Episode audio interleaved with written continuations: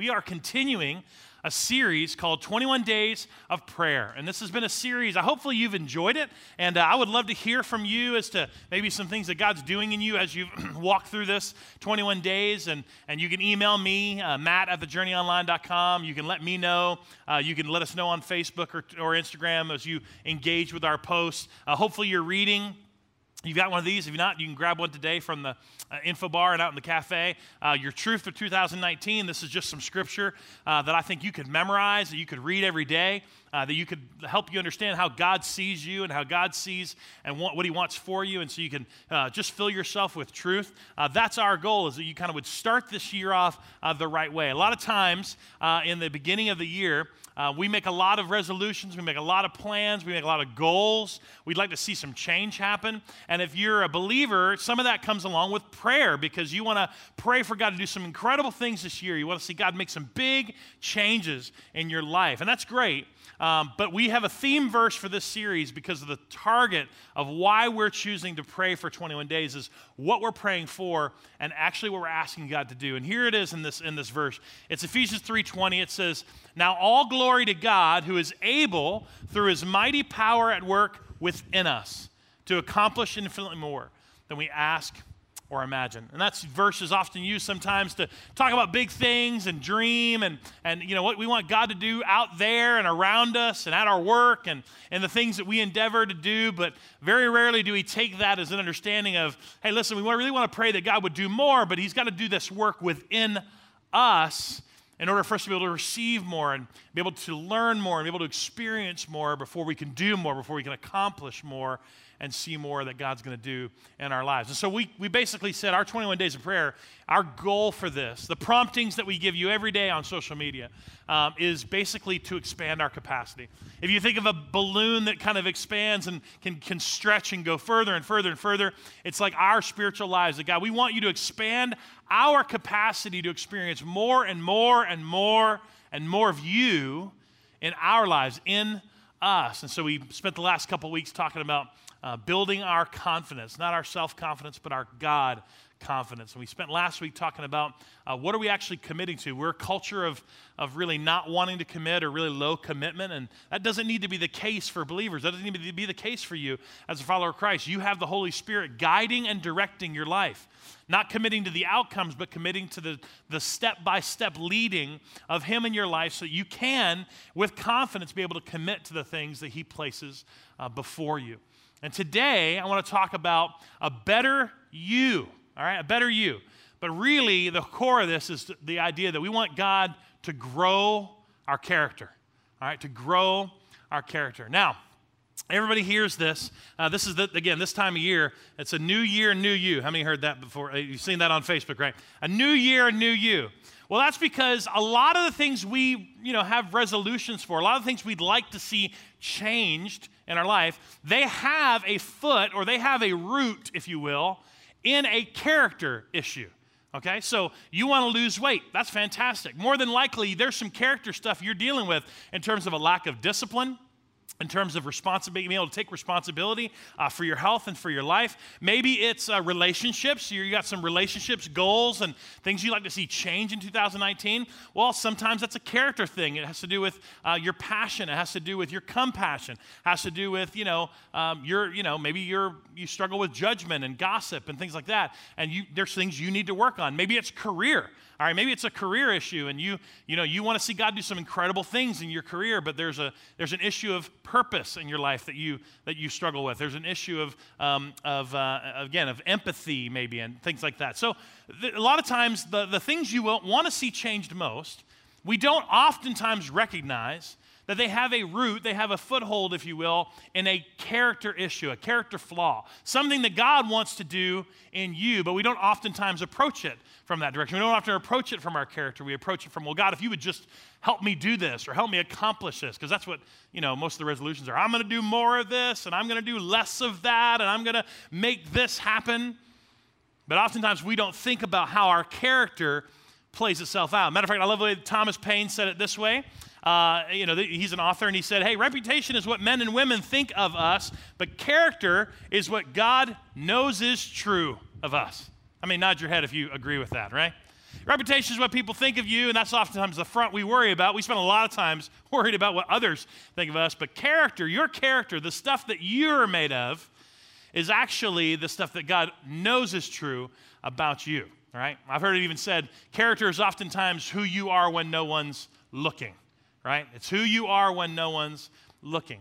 And I believe character, this out of all the topics that I was going to talk about in this series, this was the one that I was most excited about. And I was most personally challenged by because I really feel like sometimes we don't we underestimate the work that's required of us in terms of allowing God to do work in us and through us in order to deal with character flaws or to deal with character issues, to deal with the sin that comes from those things in our life. We don't spend enough time on us. You know, we, we always want to see us do differently, but we don't spend on, enough time on us. And there was a question. There was a question that I wrote down.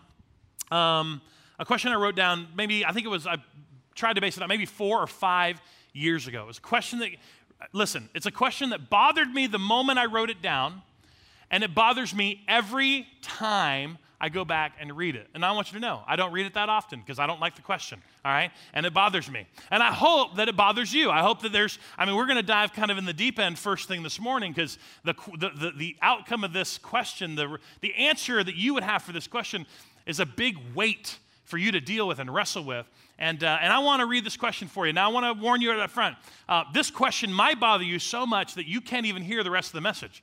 You can't even listen to the rest of the message because this question's going to bother you. And that's okay. We, got, we put them online so you can go back and listen to everything else I had to say afterwards, all right? But are you ready for the question? Yeah.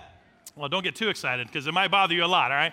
Here's, here's the question, and here's why it matters in terms of why it could create some of the biggest change for you this year. Here's the question Can God trust you enough to give you what you're praying for? That's the question. And if you're like me, you pray for a lot of things, but the question then becomes this is why it's a character question can God really trust you enough to bless you with what you're praying for, to give you what you've been requesting? All right?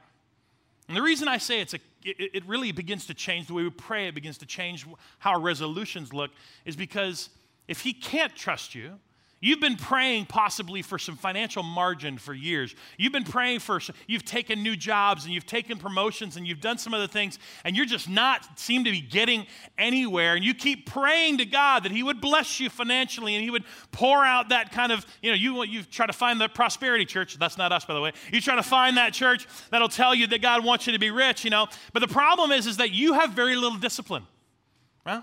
And you don't understand stewardship and you don't practice generosity. And quite honestly, you might actually be pretty wasteful. So the question is can God trust you to give you more? Maybe you're looking for a relationship. Maybe it's a significant other. You've been, you know, this is the year, 2019. I'm going to find Mr. or Mrs. So and so, right? I'm going to find that person. I'm going to catch them, you know? And maybe that's you. Maybe it's maybe more intentional friendships. But the question then becomes, but who are you? Like, can God really trust introducing that person into your life right now? Can he do that? Maybe you're judgmental. Maybe you're too negative. Maybe you've got, you know, you've got no empathy. You've got no compassion. You're a gossip. Does God really trust you enough to introduce that person to you right now in your life when you really aren't the person that person is looking for? Right? The same can be true even of your career. And I, I, think this is a big one for us is that, you know, we want the promotion. You know, we want the step up the ladder. We, wanna, we want God to increase our influence and increase our, our power, so to speak. But the problem is, again, you don't care about other people. You care about you. You don't have empathy. You struggle with compassion. You don't have any discipline in terms of your organizational skills. So why would God allow you to be over other people? Can He honestly trust you and me enough to give us what we're praying for? that's why I really think this is a very important question to ask and one to wrestle with when you start praying, when you start thinking and asking God for things very specific is hey, is there something that needs to be worked on in me before maybe that can happen? Before, you know, before before that is going to happen, there's some steps in place that I have to deal with in terms of me, in terms of who I am my character, And that's why I really want to just spend this time this morning. I'm going to give you four ways in which I believe we can walk through the process of allowing God to grow our character. And I want to help you understand there's some really hard things that we have to do. And there's some things that are very specific that God has to do that we can't do in order to see this begin to change and have real change happen in our lives. I'm also going to give it to you in a, in a, kind of some construction language. I just found this easiest way to do a framework for you this morning is some construction language. If you're a construction person, you'll get it. If you're not, it's pretty easy. You'll hopefully get it, okay? It's not going to be that hard. But the first thing that has to happen is inspection. Doesn't matter what project you're looking at or doing, there has to be a time of inspection, okay? And I love this passage. This is a great uh, psalmist verse from the psalmist. This is a great thing. If you're a morning devotional person, if you're a morning, uh, you know, journaler kind of thing, this is a great verse to have that you read pretty often. Um, and this is how it goes. It says in Psalm 139, it says, "Search me, O God, and know my heart. Test me," which none of us pray in the morning, right? None of us are waking up going, "Hey, test me, Lord." No. Test me and know my anxious thoughts, meaning know what I'm uh, you know, apprehensive about, know what I'm struggling with. Point out anything in me that offends you and lead me along the path of everlasting life. That's a challenging verse to wake up and be like, you know what, God? There has to be some time of inspection. I want you to point out anything in me that, sh- that isn't where it should be. I want you to point out anything in me that's not the way you want it to be. Test me and my motives. Test my heart. Search me out. There has to be a time of inspection, and there has to be a place in which you are willing to be honest about what that thing is. I don't know what your character thing is that you, I mean, that God's going to have you work on this year. I don't know what that might be for you. There's a lot of character traits, but, I, but, you, but it's the idea of saying, okay, God knows and He can reveal that to you. He can kind of share that with you. Here's an area I want to grow you. Here's an area I want you to, to expand your capacity in terms of your character in. And you got to name it. Now, the, the thing is true. You are only as strong as you are honest.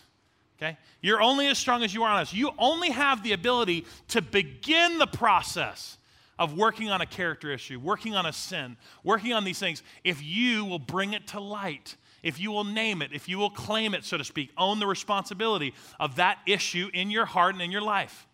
You can only begin the process of working on it if you are willing to be honest about it. Now, listen, we are oftentimes, we oftentimes are, on, we think we're honest about the people we hope we are and think we are. We're not usually very honest about the people we actually are. Everybody with me? That we're not very honest sometimes about who we actually are, about, about again, the character, who it is when no one's looking. But you're only as strong as you are honest about that. And there's not a whole lot you can do with you, even there's not a whole lot you can do for other people either. And this is a big one that I, I, I just kind of hit me as I was preparing over several weeks uh, in December is, is this idea that Jesus put it a certain way. Uh, and I want to read this passage to you. Jesus put it a certain way that was, again, very challenging in terms of us being able to recognize what it is he wants us to work on. Jesus prompted this at the end of his message on the Sermon on the Mount. The whole chapter 7 is the end of his Sermon on the Mount, very famous sermon by Jesus. And the whole chapter 7, I wish I could read all of it. It's a great processing chapter that takes you from one place to another. But where he starts, where he starts is the question that I want to introduce. And it's this Why worry about a speck in your friend's eye when you have a what? Read it out loud. Yeah, that was really that was really quiet and moaning, kind of like, all right, read one more time. This is Jesus asking the question. Hey, why worry about a speck in your friend's eye when you have a what? A log in your own, right? He goes on to say, How can you think of saying to your friend, Hey, let me help you get rid of that speck in your eye, when you can't see past the log in your own eye? I love the words, the, the next word is Hypocrite. Don't you love when Jesus says that, right? Hypocrite. First, get rid of the log in your own eye, then you will see well enough to deal with the, the speck in your friend's eye. Now, I'm going to help you understand what he means by the end of that, but man, that's a, that's a big one right there. You gotta, you gotta deal with what it is that's in you first and foremost before you can deal with anybody else. This is what it looks like. This is my visual that I used on Facebook last week. This is my visual that this is what Jesus is basically saying, okay? Is listen, you tend to notice all the specks and everybody else in your life. But you don't notice this thing, right? You, you can't see. How in the world are you going to minister to anybody, help anybody, you know, you know, friend anyone, and be able to encourage anyone in an area they struggle with when you can't see past the log in your own eye? Like, how are you going to do that? And this is real. I'm just telling you, when this becomes a habit for us that we don't inspect, we don't acknowledge the stuff that we need to deal with, we don't name it, we're not honest about it. This is what it looks like. You're the, you're the person at home and you've had your dinner and you've had your dessert and you've had, you now you're covered with chips, you know, uh, chip crumbs on you, and you're thinking about the ice cream that's not finished in the fridge, and Lifetime comes on with a commercial for hoarders, and you're like, you know, they're the ones with the problem. You know, those hoarders, right? They're the, they're the people in your life that, that are so judgmental that all they can do is see, you know, they see marriages and they see, oh, they shouldn't be like that, and I can't believe they bicker the way they do, and I can't believe this and that. But you're not paying any attention to the lack of intimacy growing in your marriage or to the silent distance that's been happening for years in your own life. The people in your life, I know you've seen these people. They, they love, love, love going to Bible study or group, and prayer time comes up, and man, all they can do is start sharing about what everybody else is dealing with that they're struggling with. You know these people? Oh, bless their heart. You need to pray for so and so. Don't you know what happened? Well, I probably shouldn't say. Let me just tell you a little bit. right? And the whole time, this is what they look like. And this is why Jesus said that. Jesus said, Why in the world would you worry about that when you've got this? And when he ends it by saying, Look, you're a hypocrite. You got to deal with this before you can deal with anything else. You got to deal with this before I can use you to help someone else with the speck in their eye, with the stuff that they're struggling with, the character flaws and the secret sins. I need to, I, you got to be able to address this with you. But the reason you can't do this, and oftentimes this message is taught, that verse is taught with kind of a, a tone of the possibility of a little bit of self righteousness is the fact that, well, once you deal with your problem, well, then you can just go deal with everybody else's. No. What Jesus means by that, if you read the rest of chapter 7, is that the one who understands the log in their own eye, the one who has to deal with that, they really understand grace. And only the people that understand grace can truly help people with their problem. Matter of fact, I put it this way people full of grace for others truly understand the need for grace themselves. And I'm telling you, when you've got that log in your eye, when you really can't see past your own issues, you don't even know they're there, you refuse to acknowledge it, I'm telling you, it blocks grace. It blocks you from experiencing and receiving it to help you work through the, your character issues, to help work through who you are. But it really stops you from being able to extend that to the people in your life. So Jesus says, look, you, you need to deal with that. You got you have to have some time of inspection. You got to be honest about what that thing is. Again, I don't know what it is for you, but you got to be honest about what that thing is before you can do anything about it. The second step is demolition. And this is where we start putting these things aside and taking them off and putting them to death. There's a lot of words that you'll see used in Scripture. This is how it's stated in Proverbs it says there's six things the Lord hates, no seven that are detestable to him. All right, this is a, just a list, a simple little list of eight. These are some things. You want to find some lists, they're all over through Scripture, where you can find out some things that just don't need to be in your life. Haughty eyes, pride, a lying tongue, hands that shed innocent blood a heart that dev- uh, devises wicked schemes, feet that are quick to rush to evil, a false witness who pours out lies, and a person who stirs up conflict in the community. You can't deal, again, you, unless you're honest about your deal, unless you're honest about some of the things you have, you really can't even start dealing with them. You can't start, as the Bible says, putting them to death and, and, and putting them aside and beginning to acknowledge to fight those things in your life. These are the things that God does not, they're not helping you at all in your life. They're not helping you be the person God wants you to be. You need to put these aside, you need to take these off. They're the old man, right? He says, You need to do that. And I, I just wrote from that list in Proverbs, I kind of used some more modern uh, words that we probably use, that we get a little bit more of. That I'll be honest, they're just so commonplace in today's culture in terms of what we are made up in terms of our character. There's an integrity issue in our culture. Integrity issue is, a, is an issue of being honest about who we are. Again, first and foremost, we're usually not very honest with ourselves. So, therefore, we really can't be honest with others. And when you have that integrity issue, we tend to do a lot of things. And tell me if you don't see this all that often. We tend to put a f- false front up to other people. You guys with me? Yep. It's not really who you are, but you need to protect what you look like. Thank you, social media, right? We also tend to exaggerate for no reason. That's an integrity issue, right? We tend to, hold on, I got another, we, uh, we te- oh, the southern yes, I talked about that last week, right? The polite way of lying, that's the southern yes. It leads us down the path where gossip is also an issue because we can't help but talk about other people. And let's just be honest the root of the problem with gossip is the fact that you don't want anyone focusing on you. So you spend all your time pointing out and talking about other people. Because if you're still long enough, if you're quiet long enough, people might actually start looking at you. What's going on with you? So you spend that time just kind of, as we'll talk about later, even sowing discord, spending that time gossiping about other people that they're none of your business. Same thing is true with being judgmental. And the way it comes out in our culture most often is that we feel so much better when we can agree with other people in a judgment of other people because it gives us kind of a pack mentality. It gives us the, the ability to be able to say, well, I'm with others, even though, I mean, gosh, even politically, even along the lines of social media, all we want to do is kind of get in the bandwagon, if you will, of this, um, of this judgment of someone else to make ourselves feel better. There's something about it that just, just it's a, like, a, like a trigger for us. It makes us feel better. And we don't understand the judgment that's coming from us. And it, and it really breeds more judgment in our hearts. And, and another reason about judgment that's such a big deal is that we don't have to inspect the issues. We don't have to find the log in my own eye because the moment I start feeling a sense of, of the fact of how bad I feel about something about me, man, I can, I can think of 15 people that are so much worse than me.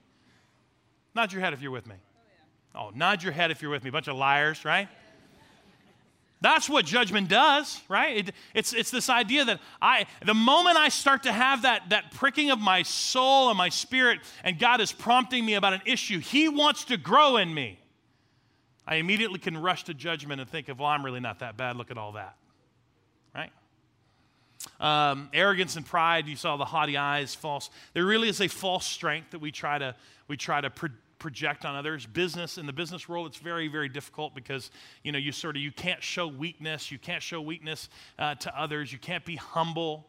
So haughtiness and pride and arrogance kind of fills our culture. And people, you know, I'm telling you, social media has not helped us in this at all. We kind of have to put a stake in the ground and create an island to ourselves so that we feel so much better about us. But again, it goes back to this is that is a pedestal of sifting sand. That is a that is not something to, to put your foundation on. And yet that's oftentimes what people with pride do. That's why the proverb says, hey, pride comes before the fall, right? Because pride is not anything you need to stand on for any reason. There's secret sin. The best way I can describe secret sin, I don't know what that would be for you, but it's the thing that you don't want anybody to know about. Okay, it's the, it's the thing that you guard so carefully that you don't want anyone else to know about, and you do all that you can to make sure no one even suspects it. And here's the problem our secret sins, those character issues that cause secret sins in our life, they are a ball and chain. You are slave to it because you will have to do all the things that you have to do to keep that quiet and to keep that secret. And you know the problem with secret sin is that usually you get found out. And when you get found out, the people who are closest to you, it's not usually a massive shock. They can look back and connect the dots and see how it was weighing you down in everything.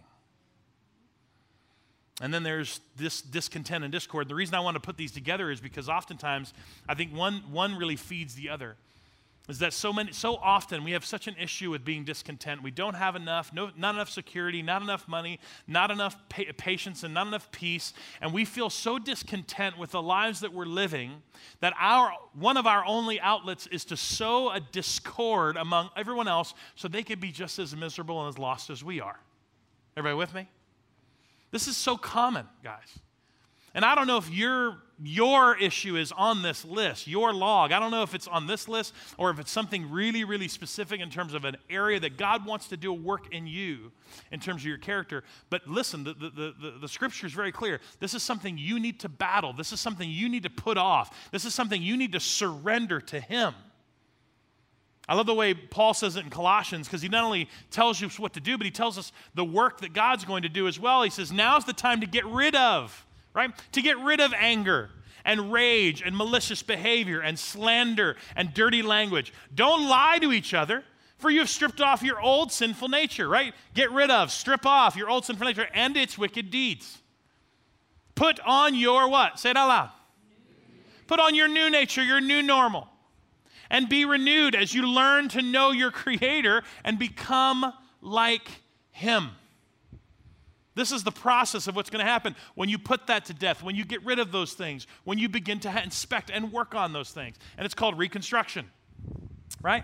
You have to have inspection, you got to have demolition, but there's reconstruction. And I want you to know this really clearly that reconstruction is a process by which God is doing the work in your life.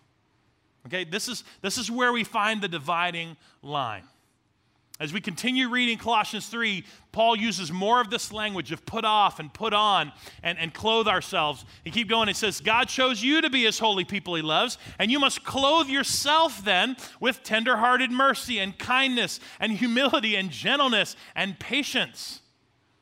And he goes on to say, make allowances for each other's faults and forgive. And we're going to read this out loud. That's a good line. Hold on. Make allowances for each other's faults and read it out loud. And what? Forgive anyone who offends you. Oh, that's a good one. Let's read that again. Forgive anyone who offends you. Three times the charm. Read it again. Ready? Forgive anyone who offends you. Remember, the Lord forgave you, so you must forgive others. And he goes on to say, above all, clothe yourself. Again, hear the language. Clothe yourself with love, which binds us together in perfect harmony. Now, what I want you to see in terms of this dividing line is that one of the reasons that you, you and I don't see the change we want to see in our life is not because we're not praying for more patience right? It's not that we're not praying for more patience or more compassion for others, or, you know, we're praying for God to do this work to change something we know we need more of. The problem is, is that you and I are not willing to do the work to call it out, to inspect in our heart what's wrong, to call it out, and to start battling that thing and starting to surrender that thing to God. He can't do that work until we're willing to do what we're called to do to put that off, to put on the new nature, to understand that there, there is an old man here that needs to die, and there's a new nature by the power of the Holy Spirit that I get to step into, that I get to live out of. And so I don't, listen, you don't have to create patience in you. God will do that. That's part of the new nature. You gotta, fi- you gotta figure out why you're impatient. Why are you so entitled? Why are you so important? Right? That's what you got to deal with. Oh, God will do the patience part.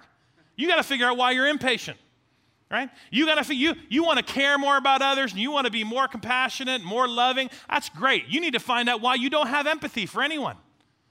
You need to find out why you're so selfish. These are the things that you need to deal with. You don't need to create compassion. Compassion will come. Right? Patience will come. Matter of fact, I love the way he says it in Galatians when he talks about the fruit of God's Spirit. He says, The Holy Spirit, what? Read it out loud. Yeah, the Holy Spirit produces these things. He says he produces the kind of fruit in our lives love, joy, peace, patience, kindness, goodness, faithfulness, gentleness, and self control. You don't need to kind of stir up as much self control as you can find. You need to find out, you need to acknowledge why you're so lazy why you lack discipline, why you don't actually care. That's your job. Your job is to acknowledge that, to deal with it, to surrender that. His job is to produce in you self control, self discipline. That's what putting on the new nature means. It's not you trying to have to manufacture, you know, you're building it. You're not building it up. God's building you up. In terms of growing your character, God's going to produce in you the character He wants you to have to accomplish all that He's called you to accomplish. But we have to do the inspection and we got to do the demolition and we got to be honest about the things that we're dealing with and the log in our own eye. We have to surrender that to Him and put that to death. Again, using some of the same language Paul's used to get rid of, to shed, so that we can begin to step into and live out of what He's going to do. That's the work He's going to do in us. And the fourth one is called, I just called it the punch, the punch list. Let me know what the punch list is. Raise your hand, right? You ever built a house or done a project. That's what they call it. It's called the punch list. And the punch list is basically after everything's done, after you've done the construction, after you've done the project, right? You didn't really notice that that wall wasn't straight, right? You didn't really notice these few little problems. It's kind of like the fine details, the, the punch list. It's finding, it's finding all these little things out that you need to still acknowledge. And that's what I really do believe sometimes happens with us. I, I, I, mean, this is me. I believe people can pray and that God will reveal things to you. And I believe that God can, can do a work to reveal and make you more self aware of the things in your life that you need to work on. But, but the reality is, is that even for us, even for the healthiest of us, we might still struggle with something we can't see. And here's one of the reasons. When Jesus, before Jesus even talked about the log in your own eye, in, in, in the Sermon on the Mount, he used the, he used the eye for many different examples in the Sermon on the Mount because that's something they understood in terms of a visual. And so here's what Jesus said in chapter 6. This is early on. He said, The eye is like a lamp that provides light for your body. Right? It's, it's a, he's talking about health. He says, When your eye is healthy, your whole body is filled with light. And he says, But when your eye is unhealthy, the whole body is filled with darkness. And if the light in you that you think you have is actually darkness, oh, how deep the darkness is. Basically, what he's trying to say is, oh, how unhealthy that actually is. So this is you, this goes back to the example. When you can't see, but you think you can, right? This is, this is the you that you're not honest about and you actually think you've got clarity and you actually think you can objectively kind of approach something and you think you can still minister to people even though you've got a secret sin, even though you've got major issues that you just refuse to deal with, that you can't see past.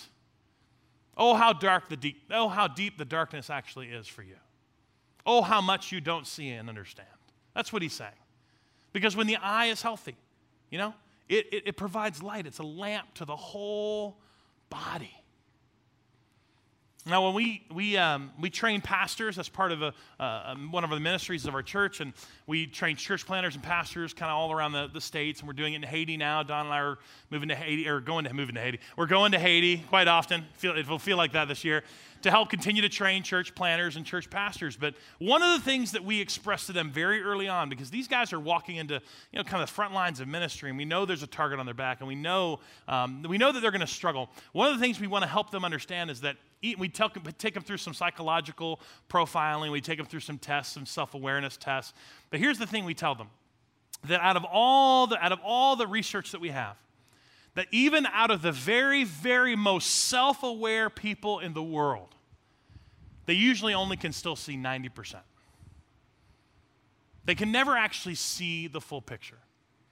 And one of the reasons we try to tell people that they, they struggle to see the last 10% is because honestly, there's some stuff in your life that has been there for so, so, so long that you don't even see it anymore.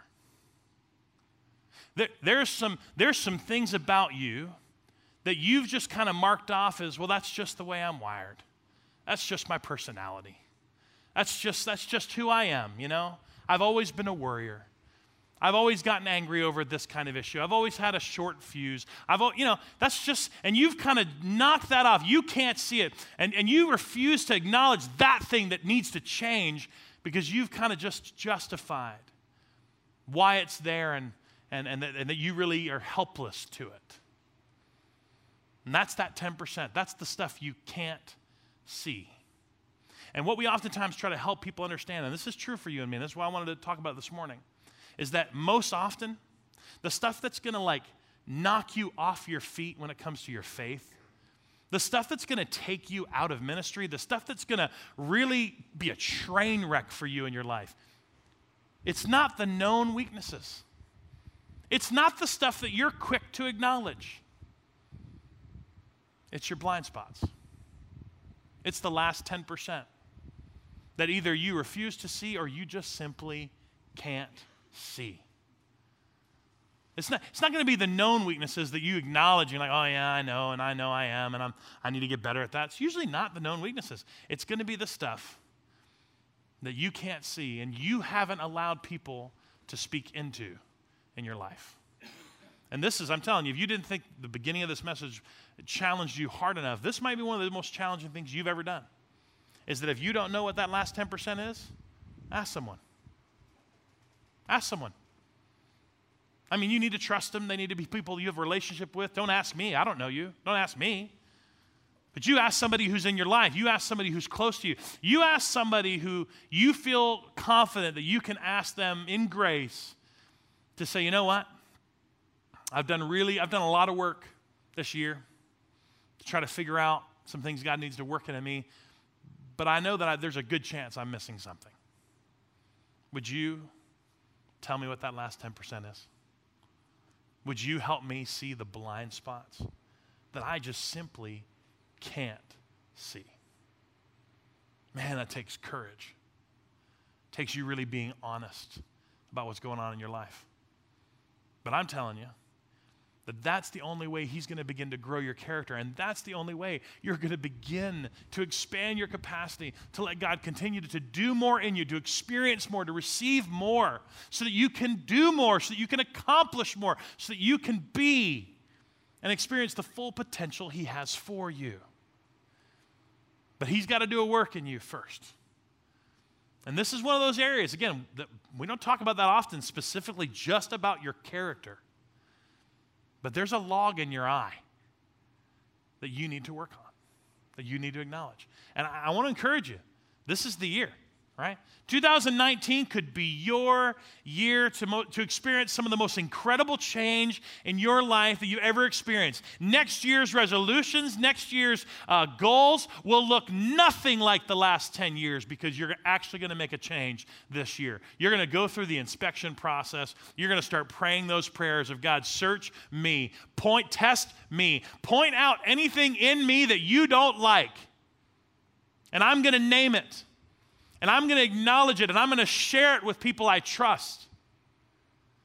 And I'm going to start the process of what it looks like to surrender that to you, to do battle with that thing, to find out why I have that issue. This is your year.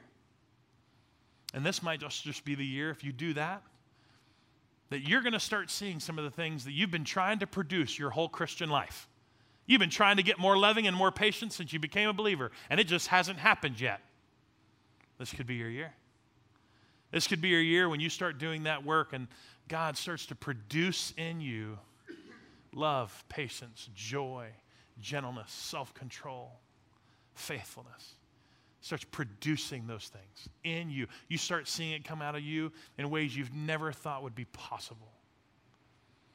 And he starts to reconstruct you. He starts doing a building in you. He starts to renew your mind. And don't stop there, okay? Don't stop there. This is the year to go back across those things and just be sure there's not something you're still missing. And you, you have those close relationships, and you say, you know what? I want you. I want you. I'm going to give you the freedom, you and you alone. I'm going to give you the freedom to come and tell me the 10% that I just don't see.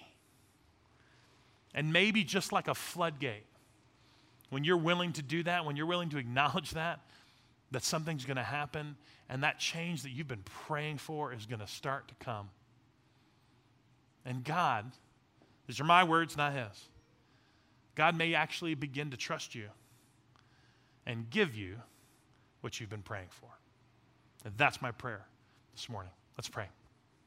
Father God, thank you for the challenge. I, I just really pray, God, that my words and through your spirit make it really clear today that, that the reconstructing and the growing of our character is not in our power, God, but it's yours. That it's in you and you alone to produce in us what you want to produce in us. But if we have to walk through the process of, of inspecting and naming it and being honest about the things in our life. And God, give us the ability and the, and the patience and, the, and really by your power to be able to, to do that. And even though it's going to make us feel bad, and even though, though it's going to challenge us, and even though we're going to grieve some things, But we put to death in our life. God, by your Spirit and by your power, would you meet us there? Would you begin the work that you said that you would do? As we cast off our old self and we put on our new, our new nature in you.